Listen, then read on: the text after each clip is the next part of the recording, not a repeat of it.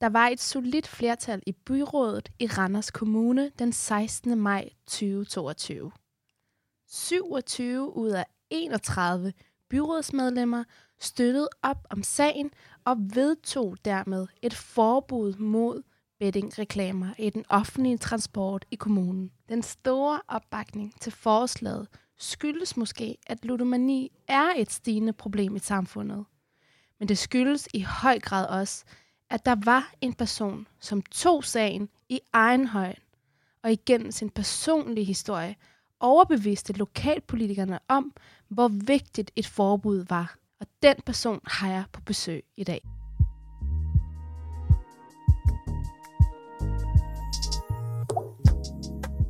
Unge har alt for lidt indflydelse i dagens samfund. I hvert fald, hvis du spørger mig. Mit navn er Manila Gafuri, og jeg er på en mission sammen med Ungdomsbureauet om at sikre unge mere magt. Jeg ønsker forandring, og det kræver magt. Så derfor vil jeg undersøge magtbegrebet ud fra forskellige perspektiver.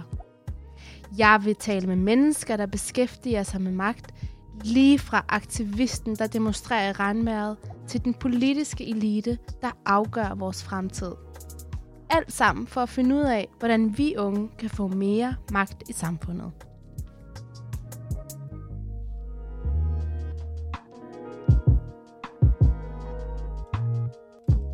Nu kunne du godt selv høre, at du ramte Ja, det lige, jeg godt. lige når der er skift i Yes. musikken. Det er fantastisk. Godt, Manila. Ja, Okay.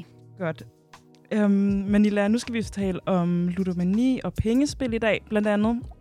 Har du nogensinde øh, prøvet at spille pengespil på den ene eller den anden måde? Aldrig nogensinde, men jeg har arbejdet i en kiosk i Kvickly Farum. Så der har jeg virkelig været vidne til, hvor meget folk kom. Og det var en vane, og de kom hver onsdag eller hver lørdag. For der var der noget spil eller lotto.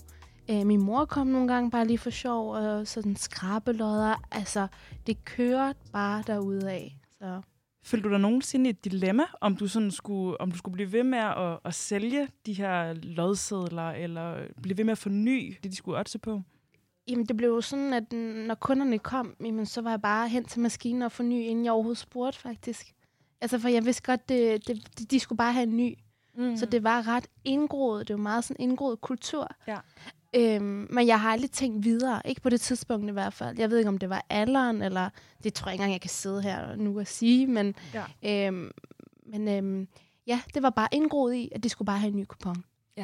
Jeg kan huske, jeg har arbejdet i Dagligbrusen i den lille lokale landsby, jeg er fra. Og der var nogle meget unge drenge, altså vi snakker 10-12 år. Men det var igen, det var det, det her, det ligger også 10 år tilbage, det jeg fortæller nu, at der var, havde faren lavet en aftale med brugsuddeleren om, at de gerne måtte spille, selvom at de kun var 10-12 år. Og der kan jeg bare huske, altså jeg har selv været 18 år, og sådan skulle stå der og være sådan, Nå, skal, skal jeg give dem lov, skal jeg ikke? Ja. Og brugsuddeleren var sådan, bare gør det. Og så kan jeg huske, at det var virkelig sådan med dårlig smag i munden, at jeg modtog de der 30 kroner, eller hvor meget. altså, de spillede for små beløb, men det er stadig det der med, at det var 10-årige drenge, der stod og, og spillede på kampe. Så jeg er også lidt spændt på, hvordan, at, altså, hvordan det så er gået dem sidenhen. Altså, at det, øhm, det var bare i orden. Det var bare noget, man gjorde. Ja, det var bare i orden, og samtidig så stod vi jo også og, og, og spurgte om ID, hvis de skulle købe smøg eller, eller alkohol eller andet, ikke? hvor der er man bare sådan, Nå, men jeg skal spørge om ID, så det er det, jeg gør. Så det handler også om anerkendelse om de problemer, der ligger derude. Mm. Ja, så jeg kan høre, at du egentlig er lidt bevidst om, hvor stort et problem det her det er, at du har oplevet det lidt i din hverdag. Det, det er jeg så i dag, men dengang, det var så også for cirka 10 år siden, der, altså, det, det, det var jeg, jeg var slet ikke klar over, hvilke konsekven- konsekvenser det kunne have.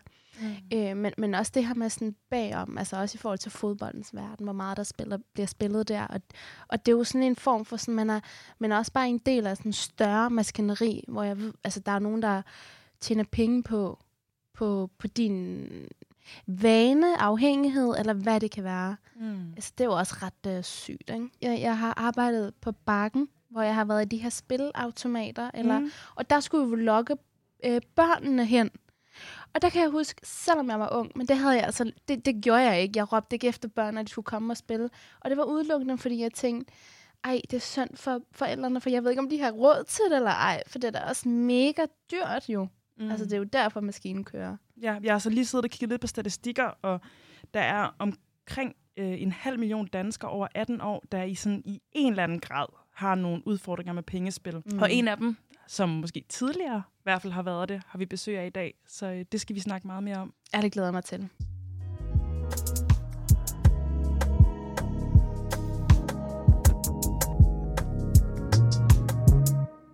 Farverige og indbydende bettingreklamer i den offentlige transport i Randers Kommune er fortid, og det er blandt andet dagens gæsts fortjeneste. Men forud for det resultat, der ligger en lang historie om en dreng, der i en meget ung alder fik en meget stor interesse for at otse og spille om penge. Og det er det, vi skal tale om i dagens afsnit i dag. Så min gæst i dag, det er Markus Mosalski, Velkommen til, Markus. Tak skal du have. Det er en kæmpe fornøjelse, at du er her, og du vil snakke med os om, om emnet. Jeg er glad for, at jeg må komme. Ja, selvfølgelig. Og øhm, nu skal vi jo snakke om og, altså, det, du har været igennem. Og jeg vil jo så inden det, så ja, prøve at lidt sådan, øh, prøve at præsentere dig. Jeg ved, du har mm. lavet rigtig mange ting. Men du er blandt andet 22 år. Mm. Sådan. Du er oplægsholder hos Center for Ludomani. Korrekt. Du er ved at uddanne til uh, misbrugsbehandler, og så er du spilfri. Det er meget præcist, ja. Okay, godt. Og det er jo det, vi skal tale om i dag. Mm. Æ, har du andet at tilføje til det? Til dit CV? Åh, ja. Øh, nej, det tror jeg ikke. Godt. Altså ikke hvis vi sådan ser en rent overfladisk, øh, hvad mm-hmm. jeg er for mhm. en person, så, så er det jo nok meget godt øh, forklaret. Ja, og før vi dykker ned i det, i, i, i de her emner, så skal vi også lige høre, hvad dit forhold til magtbegrebet er. Mm. Og det gør vi med alle vores gæster. Mm. Og jeg glæder mig rigtig meget til at ja, spørge dig om de her tre øh, spørgsmål. Så er du klar, Markus? Ja. Godt. Jamen, øh, hvad er magt for dig? Jeg har faktisk tænkt lidt over det. Jeg har ja. snydt hjemmefra, tror jeg. Godt. Øhm, det må man gerne. Ja, det må man gerne. Øh, men alligevel har jeg faktisk lidt svært ved at svare på det. Ja. Og det har jeg nok i virkeligheden, fordi at øh, jeg nok har meget nemmere ved at svare på, hvad magt det sløsighed er. Altså det vil sige, når man ikke har magt, eller når man føler sig... Øh, ja, hvornår føler du, du ikke har magt? Ja, ja, præcis. Men det ved det kommer du også ind på senere, så det er svært. Men øh, det, der er magt for mig, handler jo sådan set øh, mere om, øh, i hvert fald i dag, jeg tror, det ændrer sig lidt med tiden. Det der om, at jeg har øh, styr på mig selv, og det er jo sådan lidt øh, fluffy, hvad betyder det? Men at øh, mine egne beslutninger er, er noget, at jeg ligesom selv kan stå inden for, noget jeg selv føler, jeg har været øh, med til at bestemme. Fordi sådan har det bare ikke altid været for mig. Jeg, jeg får faktisk lidt lyst til at spørge dig om, hvad vil øh, den tidligere Markus svare på det her spørgsmål? Penge. I forhold til... Penge og status. Hvornår føler du dig magtfuld så? Jamen ja, altså, dag, som... hvis vi, øh, okay, hvis vi tager, tager i dag, jamen, ja. øh, det gør jeg, når jeg føler, at, øh, at, øh, at, jeg har, at jeg netop, som jeg forklarede før, har, har styr på mig selv, at jeg tager nogle valg. Øh, jeg ved, at vi kommer til at snakke om spilafhængighed i dag. Altså, det fungerer jo sådan, at nu har jeg ikke spillet i 1363 dage, men altså hver dag står jeg jo op og tager valg om. I dag vælger jeg ikke at vil spille, fordi det er godt for Sådan. mig. Sådan, ja, øh, og, og det er jo øh, et sted faktisk, hvor jeg føler mig magtfuld. Og der er sådan mange, der sådan har spurgt mig, når jeg har sagt det sådan her, jamen jeg, jeg forstår ikke helt, er du, er du stolt over, at du ikke spiller, eller sådan fordi det er, jo, det, er jo, det er jo egentlig ret, hvad kan man sådan sige, øhm, ah, okay. lige til. Og det er jeg faktisk, øh, fordi at jeg kommer yeah. simpelthen fra en verden, hvor jeg kunne forestille mig, øh, og så man skulle trække hvert uden at spille. Så jeg, jeg føler mig helt ærligt magtfuld, når jeg bare, når jeg har valgt om, eller når jeg ligesom føler, at jeg har styr på at kunne vælge det fra, så føler jeg, at jeg, at jeg har hele verden med mig. Ja, simpelthen så stærkt, Markus. Tak mm. for, for det svar. Det giver så god mening. Mm. Og jeg sidder helt og får virkelig altså, kuldegysninger. øh, det handler om den kamp, du har været igennem. Mm. Sådan. Okay, Markus, så hvornår føler du, at du ikke har magt? Ja, så må man jo så sige, så efter alt det her, så er jeg jo blevet noget interesseret i især vores samfundsdebat, øh, ja. og jeg er blevet interesseret i, hvad kan vi ligesom gøre. Jeg fandt jo hurtigt ud af, at jeg er ikke alene med det her problem. Øh, og der må jeg bare øh, sande, selvom at jeg har gjort rigtig, rigtig mange ting, øh, deltaget i mange ting, blandt andet da jeg sidder her, så, så er det meget svært at skulle have noget skulle have sagt i den store offentlige debat, og så hvis man godt vil ændre dagsordenen på, hvordan vi gør tingene i Danmark i dag. Øh, så der må jeg sige, at jeg har lidt på lidt hårde måde, det der med, at øh, jeg har så ikke så meget skulle have sagt i det store hele. Øh, og det, det irriterer mig lidt, fordi at, øh, jeg tror faktisk, jeg har nogle ting, jeg kan byde ind med.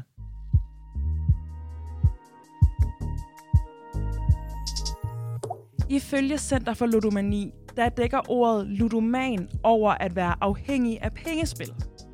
En ludoman kan ikke begrænse sit spil, selvom de ofte godt selv kan se, at deres spilleradfærd ikke er helt hensigtsmæssig. Sundhedsorganisationen WHO definerer ludomani som en spillemæssig forstyrrelse, der dominerer personens liv på bekostning af sociale, arbejdsmæssige og familiemæssige værdier og forpligtelser. Ludomani det udvikler sig ofte over flere år fra et kontrolleret spil til decideret ludomani. Men for nogen, der kan det altså gå meget hurtigere. Der findes ikke nogen enkle forklaringer på, hvorfor nogle mennesker udvikler ludomani. Men man ved, at en række forskellige faktorer, som for eksempel sociale relationer, arvelige forhold og ydre påvirkninger, spiller en rolle.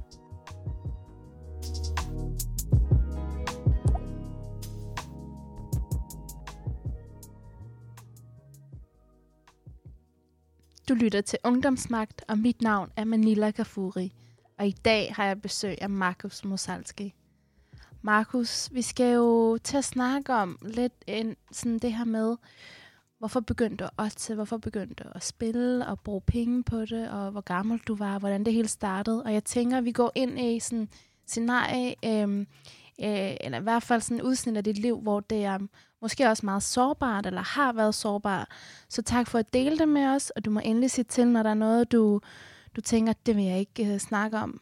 Um, for du har jo valgt at dele det på baggrund af, at du gerne vil ændre mm. nogle ting. Ja. Så allerede der, kæmpe tak for det. Markus, vil du prøve at tage os med tilbage til, hvis du kan huske det, mm. sådan første gang, du, du ligesom begyndte på noget af det, der er i nærheden af det her med at game eller spille også? Jamen, det kan jeg faktisk huske meget præcist. Ja. Øh, paradoxalt nok, fordi det, det er faktisk ikke givet. Øh, der er rigtig mange episoder omkring spillet, jeg slet ikke kan huske i dag. Øh, okay. primært dem, jeg, dem, hvor jeg har tabt, har jeg har det med at, med at og simpelthen, ja, også at tabe hukommelsen af. Men øh, helt konkret, øh, da jeg er 15 år gammel, den 14. februar 2016, det er valentinsdag. Ja, det er. øh, der prøvede jeg at spille online, som det hedder, altså online betting for første gang, i øvrigt sammen med min far. Jeg havde en kammerat på der var en tidspunkt, som havde, jeg tror også, han havde adgang til en konto, som man jo ikke kan have, hvis ikke man er over 18. Men han havde det eller anden øh, uansagelig årsag. Øhm, og det havde jeg snakket lidt med min far om, og min far havde egentlig også sådan en konto, så hvorfor skulle vi ikke prøve det, at vi skulle se vores yndlingsfodbold spille fodbold? Det var perfekt lørdag. Det var noget af det mest fantastiske, jeg nogensinde har prøvet at være med til at spille på min fars konto den dag. Øh, Hvad var det, der var så fantastisk? Ja, men det er, det er et kick og et ro, som jeg slet ikke kan sammenligne med noget andet. Jeg bliver tit spurgt, øh, hvad jeg kan sammenligne det med. Jeg har aldrig prøvet kokain, men jeg forestiller mig lidt, det, det, det er den dur. Det er i hvert fald også det, forskere siger, at, øh, at, at øh, det for nogle mennesker, så er gambling helt deroppe at ringe. Og jeg må også bare sige, det må jeg være ærlig over, og sige over for jer, at jeg heller ikke oplevet noget efterfølgende, lige mm. efter jeg stoppede med at spille 3-4 år efter, noget, øh, altså en enkelt ting, der kan gøre mig så lykkelig på så kort tid. Det er noget af en rus, der, der kører gennem kroppen. Øhm, og så spilte jeg med min far, og jeg husker det faktisk, at vi vandt nogle penge. Det er selvfølgelig også en del af det. Og allerede den aften, hvor min far går i seng, og det ligesom er beskeden om, at nu ligger vi jo det væk, og, og vi skal i seng nu, og han er nok lidt bekymret for, om jeg skulle sidde og spille, mens han var gået i seng, og det var med god grund, øh, for det gjorde jeg. Øh, og jeg tabt alle de penge, vi havde vundet i løbet af dagen, eller i løbet af dagen, dem tabte vi der om natten. Så det er faktisk en meget konkret episode omkring spil første gang, i hvert fald hvor det var online. Så jeg selvfølgelig også stiftet bekendtskab med det førhen øh, i kiosker og sådan noget, som I også snakkede om i indledningen. Ja, og jeg tænker, den aften, hvor du sidder der, øh, jeg tror, altså, lad os prøve at sammenligne med noget andet. Det er jo altid sjovt, når man prøver noget for første gang, når man så vil ja. man lige mm. selv prøve det af, eller mm. et eller andet. Ikke? Men hvad var det ud over det, der gjorde, at du blev siddende der, det, selvom, din, altså, selvom du skulle i seng, og I havde ja. nok også været i gang i mange timer. Det men vi. Var der en anden følelse, du kunne genkende fra før, altså ud over det ros, du beskriver? Jamen, altså, jeg har faktisk lidt svært ved at forklare det andet. Det, det er i hvert fald følelsen af lykke, og det er følelsen af, af, af faktisk også lykke, uanset om man taber eller vinder. Det er jo lidt en myte, det her med, at, øh, at det kun er fedt, når vi vinder. Altså, i virkeligheden, så synes alle ludomaner bare, det er fedt, hver gang der er en bold, der ruller et eller andet sted, og man har nogle penge på det. Øh, det er faktisk det, det handler om. Øh, derfor så handler det egentlig ikke så meget om penge. Nu tror jeg alligevel, jeg fik sagt, at, at penge dengang betød meget for mig, og den måde, jeg mhm. så magt på. Men øh, når jeg ser tilbage på det, var det virkelig ikke det, det handlede om. Øh, I virkeligheden handlede det om den her lykkefølelse. Så var det jo nok en flugt for et eller andet, som jeg nok stadigvæk dag, dag i dag har lidt svært ved at pege på, hvad, hvad mon det var. Mm. Og øhm, altså for en som mig, der ikke har spillet det før, vil du så prøve at beskrive, øhm, hvordan det foregår? Mm. Altså er det så tilgængeligt og nemt, og hvad med pengene? Altså hvad spiller du? Det er jo noget det, der er rigtig svært, fordi man kan sige, øh, der begynder vores historie at lægge ligne hinanden, fordi der kan man spille på rigtig mange forskellige måder. Ja. Øh, den helt klassiske, som vi også ser i for eksempel i Center for Ludomani, det er jo det, man kalder for sportsbetteren. Altså en, der oddser på en fodboldkamp, det kan være Champions League i aften, sætte 100 kroner på det. Det kan man jo gøre i kiosken, som vi snakkede om, men i dag kan man også gøre det online. Og desværre er det også sådan, at selvom du er under 18, så er det rigtig nemt for unge mennesker at finde her internetsider, hvor de kan omgå dansk lovgivning, og dermed altså komme til at spille, selvom de ikke er gamle nok, uden at skulle igennem noget nem idé eller andet. Øh, det er der rigtig mange, der ikke vil sige højt, øh, men vi er også mm. bare nødt til at i tale sætte det, fordi at, øh, jeg har arbejdet på en ungdomsskole, og der fandt jeg ud af, at øh, uanset om vi er voksne vil sige det holde leg, så ved de 14-15-årige udmærket godt, ja. hvad det er for en sider. Så vi vil godt snakke om det. Mm, ja, og det kommer vi også ind på mm. øh, lidt senere. Så jeg kunne godt tænke mig sådan, så det starter ligesom den aften, hvor du sidder der og har en god oplevelse. Hvordan går det så derfra? Ja, yeah, altså så er der masser af highs and lows, og det er jo uh, kendetegnet ved en ludoman. Uh, det er op at flyve, uh, højt at flyve, dybt at falde, uh, okay. nærmest på daglig basis. Uh, jeg begynder jo at spille regelmæssigt herfra, skal man tænke på, uh, især da jeg bliver lidt ældre igen, 16-17, 18 år, altså der spiller jeg hver evig eneste sekund. Er det online? Er det... det er online, og, okay. og på et tidspunkt bliver det også lukket ned, øh, den her konto, som jeg snakker om, for mine forældre på et tidspunkt lukket ned for, fordi de godt kan se, okay, det stikker sgu af der. Øh, det, det er vi nødt til at få stoppet. Og så, jamen afhængig som jeg var, fandt jeg jo løsninger på det. Jeg skulle jo have mit fix. Så øh, enten så var jeg nede i kiosken, hvor det stadig godt kunne lade sig gøre, eller så fandt jeg en anden måde, jeg kunne spille online på. Øh, jeg skulle i hvert fald komme til at spille, for det var virkelig følelsen af, at jeg ikke kunne trække vejret, hvis ikke jeg spillede. Jeg kan se på dig, du har svært ved at forstå det. Ja, ja. ja jeg det er også svært at forstå. forstå. Men mm. og alligevel, fordi jeg tænker da også, det må være dybt sårbart, og mm. altså også bare det her med, at der er noget andet, der har så meget magt over en. Så det er også derfor, at det er ikke svært at forstå i forhold til sådan, ej, kan man det? Kan man være så afhængig mm. af noget? Men jeg tror, at det er også den her sådan, følelse, det må have givet dig, at jeg sådan, er meget nysgerrig omkring, hvordan det også må være for dig at sidde der i det. Jamen, du føler dig magtfuld i det moment. Mm. Altså, du føler, du har styr på alt. Du mm. sidder og du er en 15-årig dreng, der ikke har styr på en skid, men du føler, du har verden lige, hvor du vil have den. Og så sidder du også der, så øhm, kunne du beskrive sådan, altså, øh, du er jo 17-18 år på det tidspunkt her? Øh, ja, altså da, online, da jeg først blev online, der er jeg 15, og man kan sådan 15. sige, at det stikker det af. Der er jeg jo okay. de her 17-18 år, da det er rigtig slemt, ikke? og man nok vil betegne mig som ja, og ludoman. Okay, ja. og hvor mange timer sådan om dagen bruger du foran computer? Ja, men ja, eller telefonen, det er jo det værste det hele, ikke? Altså, den er ja. jo, den, øh, vi plejer at sige om mig, at øh, vi har et casino i lommen, øh, og, og nu spiller jeg ikke på casino, men det er godt billede på, hvor tilgængeligt det jo er. Vi har jo alle sammen vores telefoner. Jeg har spillet hele tiden. Øh, nogle gange har jeg sagt det ude af et oplæg, som I præsenterede mig som starten, så siger jeg, at jeg spillede 24-7, og så kan jeg godt se, at de unge mennesker sidder nede. Det er sådan lidt et udvandet udtryk efterhånden, det der 24-7. Mm. Øh, men det mener jeg virkelig. Øh, 24-7. Jeg spillede døgnet rundt. Øh, når jeg stod op, så spillede jeg. Jeg fortsatte med at spille, når jeg sad i skole, når jeg var på arbejde. Mm. Øh, hvis ikke der var et spil i gang, så blev jeg så fabrilsk, så øh, aggressiv, øh, ked af det, trist, opgivende på livet øh, at jeg var nødt til at få sat et spil i gang igen. Akkurat ligesom altså, en alkoholiker kan være i hans stømmermand, så er han nødt til at, at åbne en ny øl. Og der er jo så også nogle faktorer, der kunne gøre, om du kan blive ved med at spille eller ej. Og mm. en, af de, en af de faktorer er jo også det her med, var du ikke også nødt til at have nogle penge for at kunne spille? Øh, hvad så, når du så var altså, i god så en flad? Ja, som man tit er, når ja. man er ludoman. Okay, ja. Og hvad, Jamen, hvad så snyder og bedrager man jo. Øh, nej, først starter man jo med at låne penge, venner. Øh, ja. Jeg har engang været oppe og skylde 6.000 til en kammerat, der gik i gymnasiet med, med påskud om, at jeg skulle bruge dem til alt muligt. Øh, man bliver en rigtig god manipulator, når man har behov for at være en god manipulator til at kunne øh, trække vejret. Så, så lærer man, at, hvordan det fungerer. Og når det stopper, eller når det bliver for øh, mistænksomt, så begynder man jo at, at snyde folk, så at sige. Øh, jeg har heldigvis aldrig begået kriminalitet, øh, men øh, det er i hvert fald kun sådan en kriminalitet, hvor vi snakker sådan rent lovteknisk, for jeg havde været med at snyde mine folk og, og bedrage folk, altså i hvert fald lovet omkring, hvad jeg skulle bruge mine penge på øh, mange gange. Mm. Og Markus, vil du, vil du beskrive den her overgang fra Markus, øh, før han sidder på den her stol og skal spille for første gang, og efter? Hvad er det, der sker i, i, den, i den personlighed, eller dig, som... Ja, mm. de, de der, ja. sådan som jeg husker Markus, eller lad os bare kalde ham 14-årig Markus, ham ja, der ikke har spillet før, øh, er nok meget øh, lige med ham, du oplever at sidde overfor lige nu. Sådan meget smilende, glad, øh, udadvendt, vældigt, har mange venner. Øh, og sådan, ja, energisk. Øh, kæmpe appetit på livet. Mm. Øh, og det er jo fuldstændig øh, demonstralt modsat af, hvad jeg ender med at blive, det, når jeg ender med at ryge ludominens klør. Altså, så bliver jeg ensom, isolerer mig selv. Øh, har en kort lunde. Øh, jeg har ikke anden konflikter med folk, hvis der er nogen, der stiller kritiske spørgsmål. Øh, og det bedste, jeg ved, det er at sidde alene, øh, og sidde alene og spille.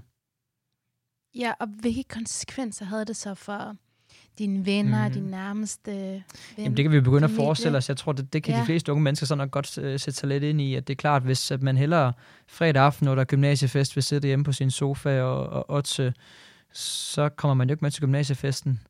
Uh, så har man jo ikke de minder med sine kammerater. Uh, man fik ikke snakket med den søde pige. Der er alle de der ting, man går glip af lige pludselig. Uh, derfor havde jeg egentlig også følelsen af de første to år i gymnasiet, hvor jeg var aktiv, at uh, jeg ikke rigtig havde nogen venner. Det fik jeg så heldigvis efterfølgende.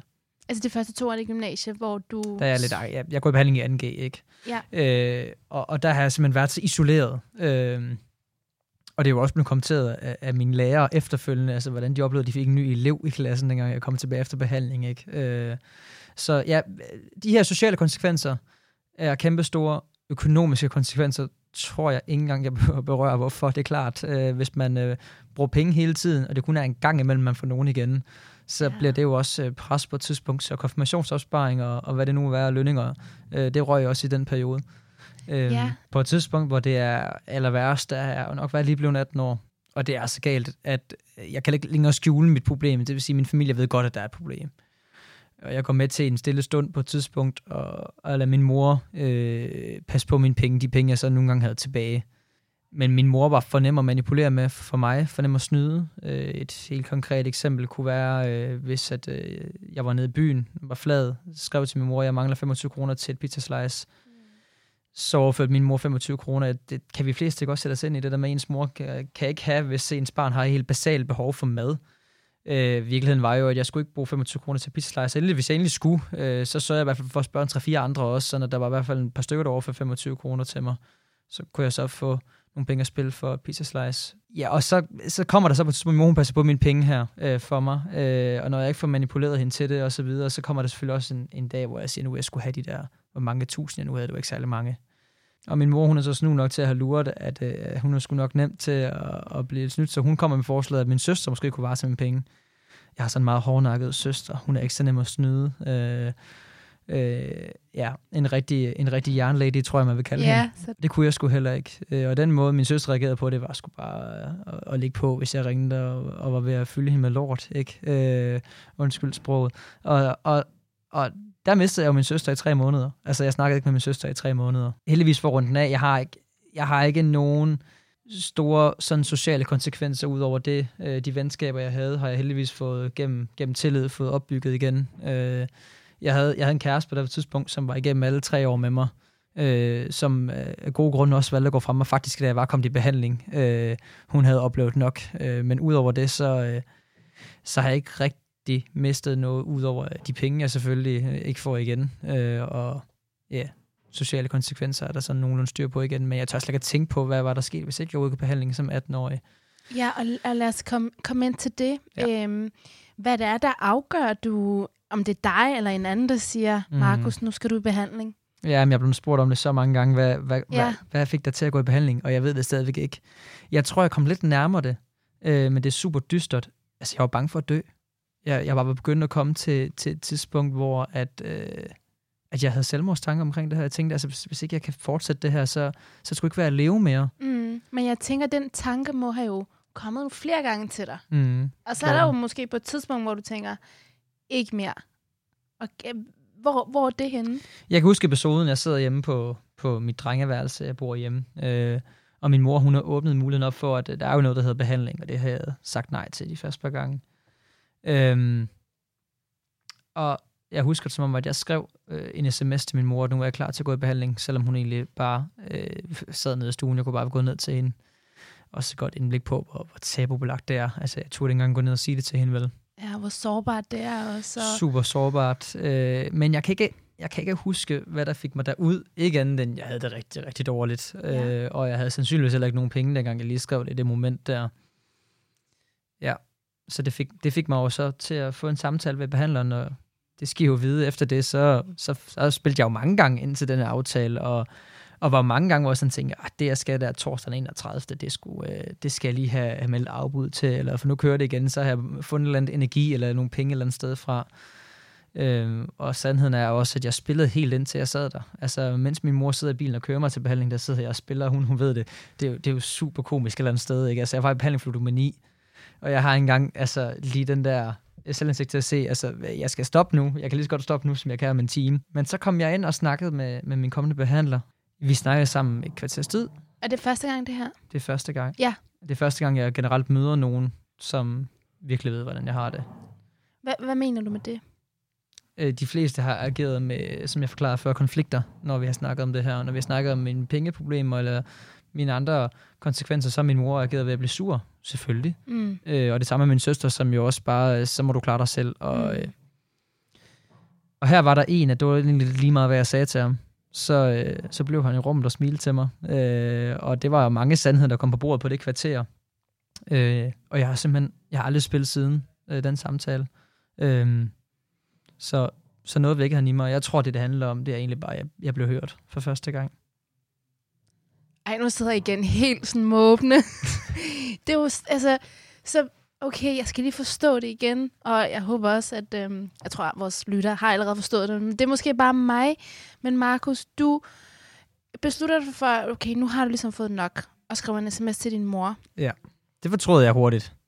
Men her er der blevet i gang sat en aftale. På den måde. Så det ja. vil sige, der går noget tid, før du kommer ind og møder en person fysisk. Ja, og det er der, det ændrer sig. Og det er der, det ændrer sig. Første gang, du møder en fra... Øh, Behandlingsstedet. Altså, jeg havde ikke ja. selv... Jeg kunne ikke selv stoppe... Altså, selvfølgelig var jeg afhængig jo. Ja. Så da jeg bestemte mig for at sende en sms, var det, var det, var det ikke en sms om, at nu stopper med at spille, for det er der ikke noget, der hedder. Øh, det var stopper, men nu skal jeg have hjælp ja, til at sådan. stoppe med at spille. Og det er jo første skridt. Og det og du... får jeg så ugen efter det. Jeg tror, det er en uge, der går. Øh, den her samtale, som ikke var særlig lang, men som... Øh, ja, den, man må sige, den ændrede mit liv. Det, det er jo fuldstændig fantastisk. Hvad, hvad det, at du bare siger, det at blive hørt, at det kunne gøre ved, ved dig, og den beslutning, du så har taget? Det tror jeg, det var det. Jeg ved ja. det ikke. Altså, øh, selvfølgelig gennemgår jeg også en behandling efter det og, og, og, og gør mig umage, og jeg begynder også selv at få smag på det der med, okay, det måske er der et liv uden at spille. Ja. Det troede hvordan, jeg ikke på de første, de første par uger, vel? Hvordan øhm. får man lige smag for det? Hvad du må have ja, men I skal, og, ja, ja, I skal forestille lidt, at så man får jo en kold tyrker og stopper fra en ene til en anden. Øh, og og det, det, er jo ikke, det er jo ikke en lykkerus. Øh, man, man tager jo simpelthen stoffet, så at sige, ud af kroppen på mig. Ikke? Øh, det der dopaminskud, som jeg bare var vant til at få hver evig eneste time, hver sekund, hver åndedræt. Øh, det, det, det blev bare lige pludselig, fordi den der trukket ud af mig, så jeg var jo enormt deprimeret der de første par uger efter. Ja. Øh, så finder man stille og roligt ud af, at der er en stabilitet i det ikke at spille. Øh, og det tror jeg vi egentlig godt, øh, undskyld, jeg kalder jer almindelige, kan forstå. Øh, I kan sætte jer ind i det der med, at når man spiller, og man spiller hele tiden, så det er hele tiden highs and lows, som jeg sagde før. Det hele tiden, så har du enten vundet penge, eller så har du tabt penge. Øh, der er jo aldrig bare det der med, det, det, altså, øh, at det bare er ingenting, eller det går i nul. Øh, så oplevede jeg jo hurtigt, at okay, så får jeg løn, og så bliver pengene der bare. Altså, så er de da også dagen efter, de der par tusinde, jeg har fået for mit ungdomsarbejde, og det, det var jeg ikke vant til jo. Og Stilstand. Og, og noget er jo, at, at du ligesom kunne mærke de her konsekvenser, mm. eller de, de positive konsekvenser ved at ikke at spille. Mm. Hvad så med din familie eller venner? Kunne du fornemme, der er sket noget der? Blev du mere hørt eller set? Og... Jamen her er jeg jo meget heldig, og det er jo vigtigt at få sagt, fordi jeg tror, det er de færreste ludomaner, der går i behandling, der oplever den tillid og den kærlighed, den omsorg, som jeg fik fra mine familie og venner. Og det er måske i virkeligheden også det hemmeligheden er, at jeg sidder her i dag, næsten fire år efter, og aldrig har rørt et pengespil. Jeg har aldrig nogensinde oplevet, at min mor var øh, ikke troet på mig mm. efter det her. Øh, var mistroisk omkring, at han nu spillet igen.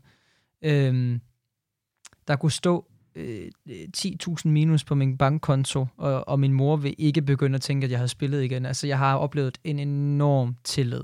Øh, nærmest fra den dag, jeg gik i behandling. Øh, Og, og, og den kærlighed har nok også været øh, sindssygt vigtig, øh, for at øh, jeg selv troede på, at det, det her det kunne lade sig gøre.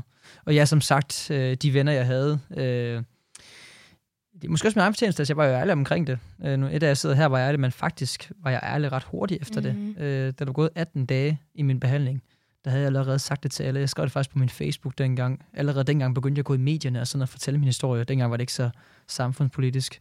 Øh, så jeg vandt jo enormt meget empati, fordi at jeg var ærlig. Hvad var det, der gjorde, at du turde at snakke med det offentlige Danmark om det, men du sendte en besked til din mor om, at du ville i behandling for det? Ja, men vi vil tilbage til spørgsmålet før. Jeg, jeg er ikke sikker på, hvad der helt præcis den dag har gjort, at jeg har taget steppet. Øh, og egentlig, som, hvis også vi går tilbage til kronologien i historien, føler jeg heller ikke, det var der jeg tog steppet. Jeg, det stoppede jo først ugen efter, kan man sige. Ja, så det var jo bare sådan et råb om hjælp. Udvikling. Ja. ja at, at fra at også at være i et sårbar situation, og, og, mm. og erkende, at okay, mm. jeg har brug for hjælp. Men relativt kort tid efter, er du ja. faktisk klar til at dele med Danmark om det. Der har du egentlig taget et større ansvar, der handler om ikke kun Markus, men alle de andre også. Men det har jo også, øh, det er også øh, sket lidt efter lidt, øh, og så har jeg jo oplevet lynhurtigt, at øh, jeg, jeg kan bedre forklare det sådan, første gang, at jeg skulle, øh, jeg tror vi et halvt år efter, at jeg været spilfri eller sådan noget, og der skulle jeg i Godmorgen Danmark, eller jeg blev spurgt, om jeg vil komme i Godmorgen Danmark og fortælle min historie. Og så synes jeg lige pludselig, at øh, det blev lidt voldsomt det hele. Øh, så snakkede jeg med min familie om det, som man jo gør. Øh, den her gang har jeg også været relativt ung. Jeg var 19 år. Øh, og jeg har en meget... Øh, altså, jeg har, jeg, har, jeg har en klassisk jysk far, der ikke har så lidt til følelser, lidt til tårer. Og jeg glemmer aldrig nogensinde, at han sagde til mig, at tænk, hvis at vi bare kan hjælpe en familie, et menneske, øh, ved du sidder i den røde sofa i morgen tidlig, så er det jo det hele værd. Øh, der fik jeg rigtig meget mod til de ting, jeg gjorde. Øh, fordi at, øh, ja, jeg tror, det betød meget for mig, at det kom fra min, fra min fars mund. Stærkt.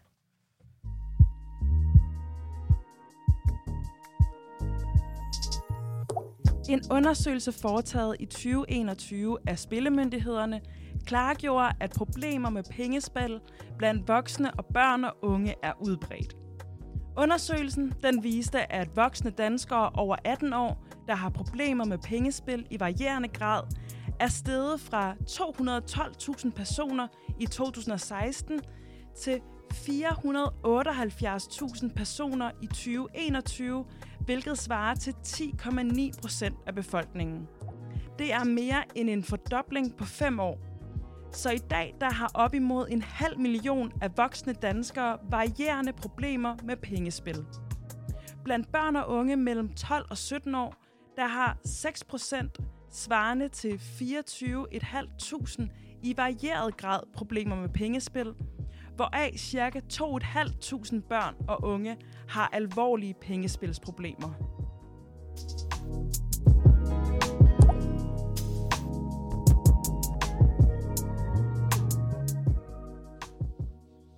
Du lytter til Ungdomsmagt, og mit navn er Manila Gafuri. Og med mig i studiet har jeg stadig Markus Mosalski med mig. Markus, er alt okay? Alt er okay, tak. Godt, ved du hvad, det er sgu mig, der takker for at dele din enormt inspirerende historie. Tak. Øh, og, og det er jo ikke... Øh, jeg kan genkende mange af dine følelser, men jeg kan jo aldrig forstå, hvordan det, det er, mm. har været i det. Men det, at du er så god til at beskrive, og meget også ærlig og jordnær omkring det hele, gør også, at man føler sig meget tættere på de, øh, på de følelser omkring det. Når du ser tilbage nu, er der så noget, som du tror kunne have hjulpet dig, øhm, så det ikke var gået så galt, som det så gjorde dengang? Ja, hvis, hvis øh, man forestiller sig, at man kunne lave en ordentlig præventiv indsats, altså forebyggende indsats mod det her, så tror jeg helt sikkert, at der er nogle ting, vi kan gøre for at gøre livet lidt lettere for 14-15-årige. Og lad os bare være alle de har jo nok problemer at deal med. Det snakker vi rigtig meget om i, mm. i debatten i dag. Ikke? Ja. Øh, jeg tror helt sikkert, at der er nogle, der er nogle knapper, vi kan skrue på, øh, der, kan, der kan hjælpe. Ja, og en del af din historie, som, ja, som du har nævnt, øh, er jo også eller din kamp for forbud mod spilreklamer. Det er en af tingene, ja. Ja, og hvorfor synes du, det er så vigtigt? Mm. Jamen altså, spilreklamer er jo med til at normalisere vores samfund. Jeg får tit spørgsmålet, jamen altså, er det på grund af spillerklammer, du bliver ludoman? Ja. Og nej, det er det jo ikke. I kommer jo faktisk i jeres intro meget fint omkring det. Der er jo forskellige faktorer. Mm. Der er øh, sociale faktorer, og så er der jo de her individuelle interesser, biologiske faktorer, der også må snakke om. Og så er der ydre påvirkninger, som I også nævner. Og det er jo blandt andet markedsføring. Altså spilreklamerne, som der er i den her, det her tilfælde. Og når der er så mange reklamer for spil, som der er dag, øh, nu skal jeg, efter vi har siddet der, så skal jeg mig se Champions League i aften. Jeg kan forvente Ja. at se mellem 15 til 25 spilreklamer fra et kvarter før kampen til et kvarter efter kampen. Øh, prøv at gå hjem og tælle dem. Det, det er helt massivt. Det er fuldstændig vanvittigt. Der har været en firedobling af spilreklamer fra 2014 til 2020. Øh, det kunne måske godt hænge sammen med alle de tal, som vi lige hørte så flot læst op før, at det er derfor, det er gået så galt. Øh, det er i hvert fald min tese, at det er med til at skubbe til en normalisering, men det er klart, der er jo forskellige faktorer for, hvorfor mm. man bliver normal. Det er jeg klar over. Øh, vi, vi hjælper nok ikke nogen unge drenge, når vi tapasserer øh, deres selskabssportsgren så meget med, med det her, jamen må vi bare sige skadeligt produkt. Mm. Øhm, altså, synes du, det er... Nu kender jeg måske svaret, men... Er det tilstrækkeligt at forbyde reklamer, eller synes du, man skal fuldstændig forbyde at spille? Jeg synes ikke, man skal forbyde spil. Øhm, jeg synes, vi skal til at finde et, et sundt forhold til spil, og I var egentlig meget godt ind på det i jeres indledende snak, det der med, at vi ikke rigtig tager det her ordentligt seriøst endnu. Øh, det er som om, vi lige har taget det med cigaretterne lidt mere seriøst, det med alkohol lidt mere seriøst. Altså, vi forbød tobaksreklamer for 21 år siden, og vi har gået hjem med gemme dem væk i vores supermarked. De ja. supermarkeder, som I sidder, der, de er gemt væk bag sådan nogle sorte gardiner nu. Mm. Øh, vi har også gjort nogle ting ved spillet. Øh, ret skal være ret. Der er sket ting de sidste 3-4 år, men, men slet ikke i, i samme dur, og udviklingen er jo ikke stoppet. Øh, men hele, hele forbydet spil, der er, der er nok så liberalt, det, det, det synes jeg nok ikke er den rigtige vej frem. Også mest fordi, at så vil vi nok opleve øh, bare en stor stigning på det sorte marked, og så vil vi bare have endnu mere problem med at holde øje med, med, med ludomanerne. Det er nok meget godt, at der er et ordentligt marked for at spille et sundt, et sikkert spil, men øh, det er slet ikke som det er i dag, hvis du spørger mig. Så du mener, at øhm, det at spille, øh, det at, at øhm, hvad hedder det, bruge penge på det, og spille på noget, og det, det, det, kan, det kan også være noget godt for mennesket, og tilføre noget godt, og det kan være sundt og sjovt også. Der er bare et vigtigt men. Ja, det mener jeg. Men det er for voksne. Det er et produkt for voksne, det her. Og det er meget vigtigt. Altså, alle dem, jeg har gået i behandling med, alle de programmer, vi har set omkring ludomani, det handler om unge drenge, der startede alt for tidligt med at spille. Uh, sorry to say, det er de 12-årige, som I så i kiosken for 10 år siden. Ja. Det er det. Øh, hvorimod dem, som har faktisk et relativt højt forbrug af spil i dag, men som startede sent, oplever vi nemmere kan styre det. Mm. Øh, nemmere har øh, måske lige meldt sig ind i Rufus og, og være væk fra spillet i tre måneder, uden at de sådan ja, ikke kan trække vejret, som jeg beskrev lige før. Så alt for Omega er, at man skal være gammel nok for at spille. Og de sidste krølle på halen, øh, altså skræmte tal, som I, I læste op lige før, ikke? 2.400 12-17-årige er egentlig ludomaner. Prøv at forestille jer 2.400 alkoholikere under 18 år. Altså det vil vi slet ikke acceptere som samfund, hvis det var sådan. Altså døddrukken alkoholikere. Vi snakker om folk, der har alvorlige pengespilsproblemer, der sidder med selvmordstanker. Øh, det er fuldstændig absurd. Ja, og der kan man jo sige, at du har jo været med til at sætte øh, ludomani mani på dagsordenen. Mm. Øh, nu, du nikker lidt, lidt, eller hvordan? Jeg, er fra, jeg er fra Jylland. Jeg er meget ydmyg omkring det. Ja, derfor. Nå, ved du hvad, Markus? Det er det, du har gjort. Godt. Jeg troede lige, der var noget faktuelt forkert. Men Ja. det er det, du har gjort. Og du har altså også, Ja. i forhold til din kamp øh, mod øh, ja, at forbyde reklamer, der har du også sket noget helt konkret. Altså, du har jo øh, du henvendt dig til øh, en lokalpolitiker, Mhm. Anker Bøje, en aften øh, i byrådet, om at de skulle stemme om det her forbud mod reklamer.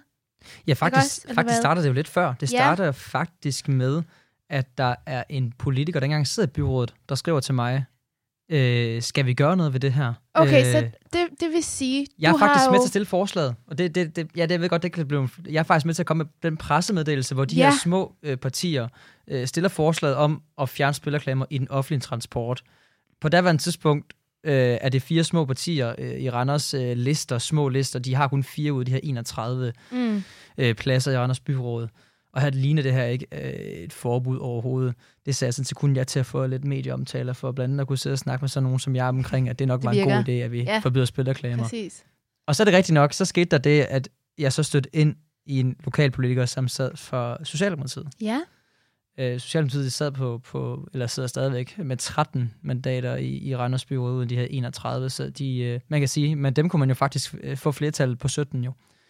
Øhm, og øh, de, de, det var noget med, at de, de har været ude at bowle faktisk, den der, den der hvad hedder det, gruppe der af, af byrådspolitikere, øh, og var kommet ned i byen, og jeg var også, jeg var til en ah, koncert, og, okay. og så kommer jeg og snakker med ham, da jeg ser ham, og tænker... Hvordan fik du mod til at gå hen og snakke med ham? Nå, men altså, jeg har jo snakket med, med mange politikere gennem, gennem tiden, så det, det ved jeg ikke, om jeg sådan skulle, skulle bruge mod til. Altså, Nej, okay. Jeg, jeg tænkte mere, at øh, den er offer grabs, den der. Øh, især hvis han har fået en eller to, nu skal han bare øh, stormes til af alle argumenter. Jeg ved jo udmærket godt, at han havde fået forelagt den her pressemeddelelse, og det her vil komme på dagsordenen, så jeg vidste også, at de må jo have snakket om det deres gruppe. Ja. Øhm, og da jeg spurgte ham først og præsenterede mig, øh, der havde de ikke snakket om det der gruppe. Halvanden time senere fik han løftet sløret for, at det havde de, og de vidste også bare flere, der syntes, det var en god idé. Øh, men de var også godt klar over, at de var forgangskommune på noget. Det var kun København og Frederiksberg, der har gjort det før, så der var jo nogle ting, der skulle undersøges, om det kunne lade sig gøre. Øh, men øh, ja, jeg fik fyret alle mine argumenter af, hvorfor jeg synes, det var en god idé. Øh, og som du sagde så flot tidligere, så endte det jo med, at, øh, at de ovenikøbet fik, øh, fik andre politikere med på den også i, i, i byrådssalen. Øh, andre partier også. Det endte med 27 ud af 31. Det var kun de konservative og Nye mandater, der faktisk endte med at gå imod det her. Hvad der er vigtigst af alt, er jo, at så blev det jo lige pludselig en uh, historie, der gik rundt i hele landet. Der sad jeg igen mm. i Godmorgen Danmark og fortalte om det. Uh, pludselig vil Horsens være med på moden. Uh, Aarhus vil være med på moden. Odense, uh, Gribskov, uh, Albertslund, uh, Fagerskov. Mange kommuner har lige pludselig gået ind og gjort noget lignende. Eller i hvert fald taget debatten om det, og det må man sige, det, det var det vigtigste. Så det vil sige, at, at det, det har gjort helt konkret, hvad er det? Jamen altså, udover at det kom på dagsordenen igen, når vi har fået fjernet de der reklamer på busserne i Randers. Ja, øh, alt, som, altså, der er ikke noget at se. Alle, alle reklamer er fjernet. Ja, så nu bor jeg ikke i Randers mere, men, øh, men, men ja, ja, ja, ja. ja, ja, det har ja. været op til op i Mitrafiks øh, bestyrelsesmøde øh, også, hvor de også har, har, hvad kan man sådan sige, godkendt anmodning, så at sige. Øhm. Det er virkelig stærkt, Markus. Tror du, at det er, altså tror du, det er Markus, der har vundet den sag, eller tror du, det er reelt, altså sådan politikerne, der har anerkendt sagen?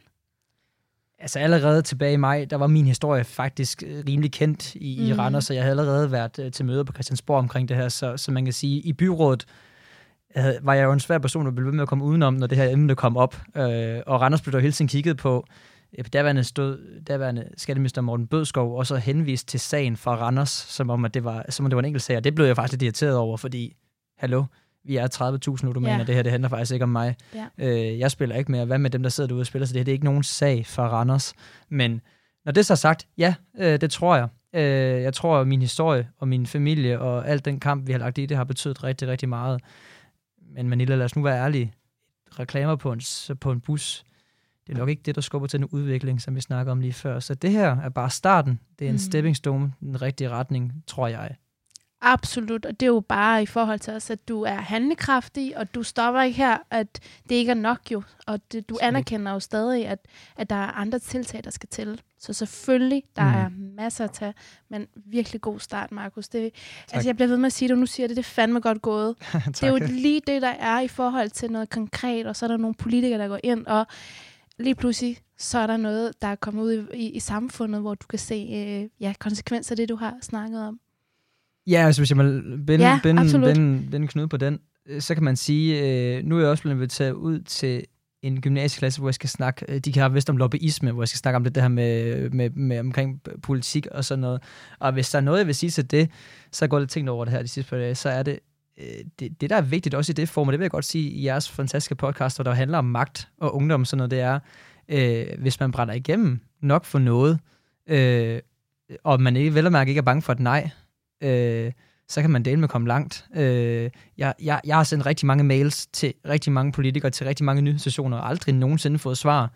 Øh, men der er også bare enkelte gange, hvor at det er vendt tilbage, og så har jeg været med i noget, så har det resulteret i, at så har jeg været med i noget andet, og pludselig står jeg sammen med en politiker, som har hørt samtlige udsendelser, og har svært ved at ignorere øh, ham drengen, som jo er ved at tage hans eget liv af det her. Altså, det er jo det, er jo, det, er jo, det, er jo det jeg gør. Så råd til de andre, der står i samme situation, som ja, ønsker... hvis man har en sag, hvis man har en kamp, Ja. jeg synes, det er så sejt, og, og vi, vi havde også, øh, jeg ved ikke, om jeg må gå så meget for emnet, vi havde også en fantastisk sag, eller ikke, nej, den var ikke fantastisk, men en sag for Kolding. Ja. Nogle gymnasiepiger, der var blevet, øh, der var på den her liste, ikke for, forfærdelig liste, nu beklager jeg, hvis lytterne ikke lige er med på referencen. Der var en ung pige også der, der skrev til mig på, øh, hun skrev til mig på Twitter, at øh, hun vil rigtig gerne stå frem, hun er på den liste her, hun vil rigtig gerne fortælle, hvad det betyder for hende. Og jeg endte med at få smidt hende ind øh, i Godmorgen Danmark med de kontakter, jeg havde derinde. Det synes jeg er super sejt, sådan noget. Altså unge mennesker, der står frem og gerne vil fortælle omkring øh, øh, det, de har på hjertet, det, de gerne vil rykke på. Det skal vi bare have mere af. Det skal vi. Og du er en af dem, Markus. Så tak for det.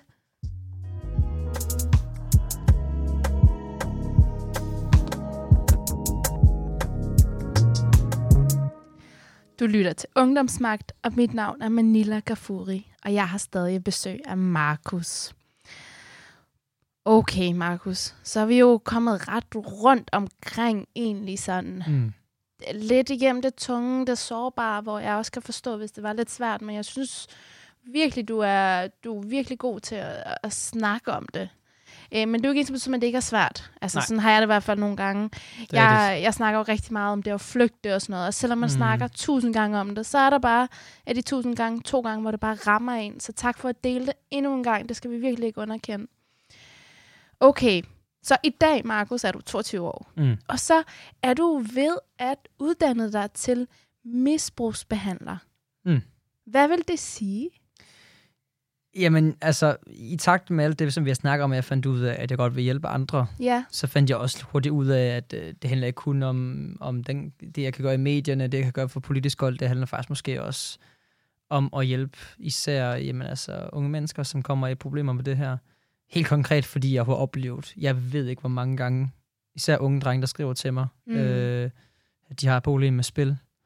Øhm, og så har jeg stået der, og jeg kan ikke, øh, så har jeg jo gjort alt, hvad jeg kan for at hjælpe dem her. Jeg har ikke engang kørt en ung dreng i, i behandling, hentet ham i Viborg for at køre ham i behandling i Aarhus, øh, for så at finde ud af på dage efter, at det var måske ikke noget for ham alligevel. Øhm, det, så der valgte jeg simpelthen dengang, at, at, øh, at øh, jeg vil uddanne mig som det her. Jeg vil vide noget mere om det, hvordan man kan hjælpe. Øh, og så vil jeg jo rigtig gerne være en, en ambassadør, især for, for ja, unge drenge. Grund- Når jeg siger drenge, er det så ikke for, det er bare fordi 88 procent er øh, mænd eller drenge, så det, det er bare derfor, jeg siger drenge. Men der er selvfølgelig også 12 procent piger, ikke? men det er mest ældre piger ifølge statistikkerne, men det er derfor, jeg siger drenge. mm-hmm. Øhm, den vil jeg bare rigtig gerne hjælpe.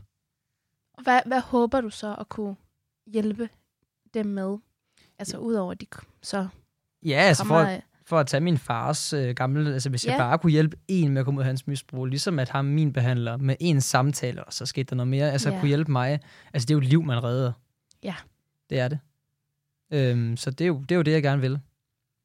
Og du fik nævnt tidligere, at ja, så er der forbud mod reklamer, men det er jo ikke der, Nej, det slutter. nej.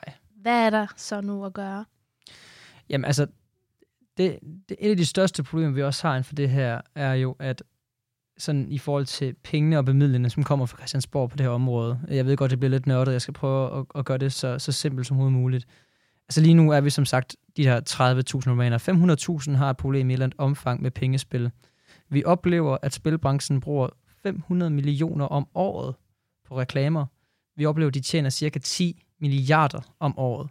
Samtidig med, så har politikerne på Christiansborg vedtaget, at vi sender 36 millioner, det er et noget mindre tal, til forebyggelse, behandling, forskning.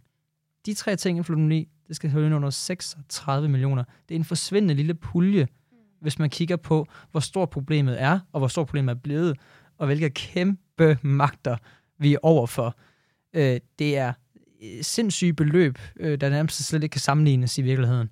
Øhm, så ja, der, der, er jo, der er jo noget helt skævt der. så der skal, der skal flere penge til, til forskning. Det jeg ved jeg, det er der er rigtig mange fagpersoner på området, der har snakket om. Så, så øh, vi simpelthen er i tvivl om, hvad der rent faktisk virker, og hvordan vi kan forebygge det. Og når vi så fundet ud af det, så skal der jo selvfølgelig være penge nok til at forebygge det, og selvfølgelig også at hjælpe dem, som, øh, som skal i behandling. Til slut her i forhold til det, hvad tror du, der, der kan forebygge det? Jamen, jeg tror, det er meget vigtigt med en meget, meget tidlig indsats. Ja. Øhm, Mm. Og selvfølgelig, hvis vi fjerner spilreklamerne i tv, så sidder den 14-15-årige dreng ikke og kigger på en spilreklame. Det tror jeg er et vigtigt step, først og fremmest. Jeg ser det lidt som at stoppe blødningen, faktisk. Ja. Derudover skal vi jo ændre den måde, vi taler om det på. Og jeg ved godt, det er jo sådan nogle store ting at sidde her i, i vores lille studie her, sidde og vedtage, at det skal vi ændre nu. Men, men det mener jeg jo. Altså, ja. vi er nødt til at tage det her alvorligt, som vi har snakket om. Vi er nødt til at altså WHO, som I nævnte tidligere også, de har anerkendt det her problem på linje med narkomani og alkoholisme. Så det er vi nødt til at gøre med det her også øh, og snakke om det. Altså, øh, hvis at din, din øh, søn eller din datter skal til en fest, så får de maks to genstande med og sådan noget, og på samme måde vi nødt til at snakke om det med spil. Altså, det, det, det er det, vi skal til, og der går jeg meget gerne forrest ud i landets folkeskoler og gymnasier med mit, med mit foredrag, heller end gerne. Og det er du rigtig godt i gang med. Godt. Tak for det, Markus. Øhm, jeg tænker her til slut, mm. så et andet talerør, du har fået, det er også, at du skal varme op for bandet Hugorms Danmark. Nej. Hugorm. Hugorm. Okay, så jeg kender dem ikke. Men det, det skulle være, de skulle være ret vilde. Så det, du skal, det er, at du skal... Um, ja, hvor blandt andet Simon Kvar var med så, ikke? Ja. Ham kender jeg godt. Ham kender vi godt. Okay, så altså, hvad, øh, forklar lige, hvad er det her for noget? Jeg har faktisk svært ved at forklare, hvad jeg skal. okay, men du skal det, varme det, op for den? Det, det, der er sket, det er, at øh, Simon Kvam ringede til mig. Ja, øh, okay. Han den, ringer også til dig. Den mand havde ikke ringet til mig før. så, så, så, så den, der tog jeg den. Øh, jeg vidste godt, at øh, han har først skrevet til mig, så jeg vidste godt, at han synes, min kamp var sympatisk og sådan noget, først og fremmest. Mm. Øh, og havde fået en idé, og tænkte, okay, spændende. Øh, de skal så på, på efterårsturné her. De skal rundt i, øh, i 19 øh, byer. Buy your tickets. øh, yeah. Der er vist udsolgt de fleste steder. Øh, og så siger han til mig, jamen normalt vi vil have fundet et eller andet opvarmningsband. Øh, det plejer man jo at gøre. Men vi kunne godt tænke os at give det her lille øh, space, inden vi skal på til en god sag. Uh, så kunne du ikke tænke dig at komme og holde, altså som jeg forstår det, skal jeg komme og holde en lille TED-talk, eller en lille, en lille talk-speak, uh, inden om så går på og spiller fed musik. Uh, så den skal jeg sådan lige have drejet ind i morgen. Uh, hvordan, uh, når vi starter i Greve, hvordan man lige gør det. Jeg håber i hvert fald, at uh, tilhørende er klar til at lytte på mig, som I har været i dag. Ja, og hvad håber du på at få ud af det? Altså, nu kommer du ud i noget andet segment, end det du vant til. Ja, altså, jeg har jo altid sagt, øh, selvfølgelig med måde skal vi ikke være bange for at sige, øh, for at sige nej, fordi det er så stort et tabu, det er, det er så vigtigt, det kommer ud det her. Så, så det, det, jeg kan ikke stå og være kredsen omkring øh, ting, mm. jeg ikke vil med i, fordi det ikke lige passer.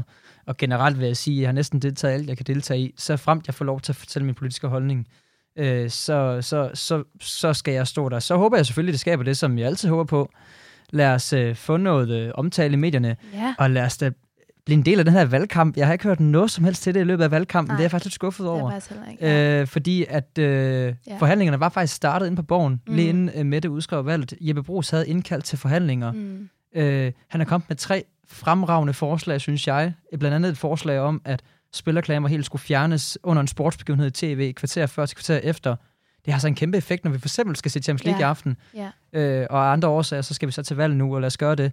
Og hvis ikke det her det kan nå at blive en del af valgkampen, det bliver nok lidt svært, fordi de har fokus på rigtig mange andre vigtige temaer, som jeg også godt forstår. Ja, så håber jeg da selvfølgelig, at vi kan få kaldt politikerne til forhandlingerne igen. Øh, jeg ved godt, det jeg nemmest skal gøre, det er ved at ryge deres indbakke og ved at ryge medierne. Så det har jeg tænkt mig at gøre. Sådan, Markus. Tusind, tusind tak for at være med i dag. Vi når simpelthen ikke mere. Tusind tak.